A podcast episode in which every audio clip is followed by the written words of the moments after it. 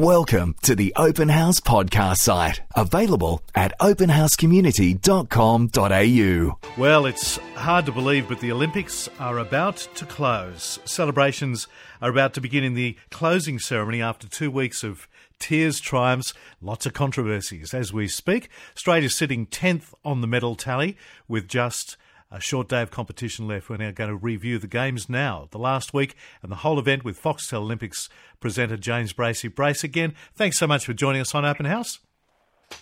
Lee, great to talk to you, mate. I'm standing at the base of Big Ben, uh, looking at the London Eye. Uh, there's thousands of people around me at the moment as the men's marathon gets underway. About to have the runners go straight past me, the sun shining, loving the final day. You probably hear the crowd behind me cheering on. Yeah, fantastic. What's the weather like there, Brace? Because it was quite warm for the walk yesterday around this time.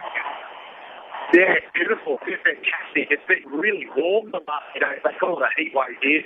26, 27 degrees. I think Yeah. we know what a real was at that time. But it's been great. That's one thing that these guys have been remembered for, that's the decent weather, because we had our worries leading in. When I first got here three, three weeks before the games began, it was pouring for a couple of weeks. Yep. And here we are now, the sun's been shining, there's been spits and spurts of rain throughout the games, but hardly anything. So finishing on a high note with Mother Nature. Great stuff. Thank the Lord for that. Brace, update us on our latest medal wins over the last 24 hours. We've had uh, still more success in the sailing.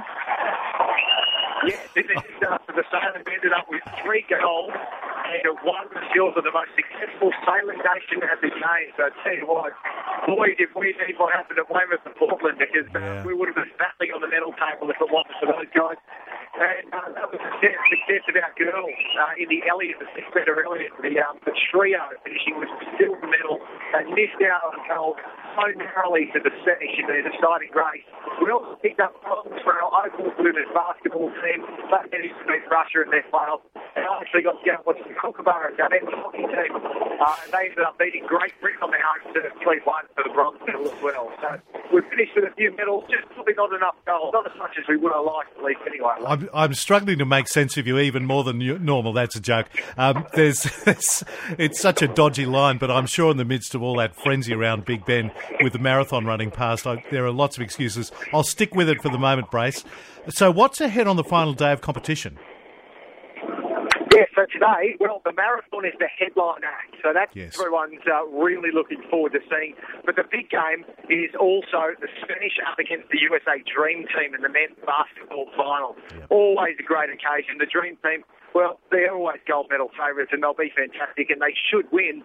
But the Spanish have upset them before. The Americans losing in 2004 in the gold medal match. They won't want that to happen again. So that's probably one of the real exciting things to look out for here today. Unfortunately for the Aussies, doesn't look like there's any real medal moments ahead. And then, of course, there's the closing ceremony too. So 15 gold on offer on the final day, and then a brilliant closing ceremony is expected. And Lee, I know you're a Spice Girls fan, and expect them to stand on the centre stage. Girl power. Okay, so we're sitting 10th on the medal tally with 35 medals in total. What's that result compared with previous Olympics for Australia, Brace? Not good, not good. When you compare it to, say, Beijing with 14 gold medals and we finished in the top six or seven, you look back to Sydney and you look back to Athens and you see a fourth, you know, fifth, the sixth. It's, it, we had aspirations of top five league in overall medals and gold. We're definitely not going to be achieving that, and that means a lot of postmortems on different sports. And Yes. finding out why we haven't succeeded we thought we would and we hoped we would. And it's been disappointing across the board. There's still been some memorable performances, and we have athletes should be proud of what they've done here. Getting to the Olympic Games is one thing, but then winning is another. And you can just ask the likes of Matthew Mitcham and Steve Hooker what that's like because they came here to defend their Olympic crown Okay. and failed to do so. And I'll tell you firsthand, it's not easy to try and defend a crown, let alone try and win one in the first place. Yeah. I fear I'm going to have to bail from this really quite dodgy phone line, Brace. But just before you go, closing ceremony, other than those Spice Girls, give us a preview. Do we know much about what's going to happen?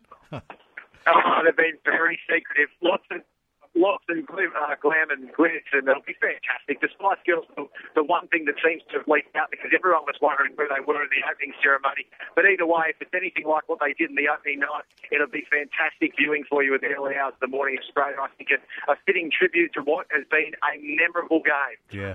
Brace, what's it been like for you, and where are you heading after the games? Because uh, this is your last day on it. What a relief.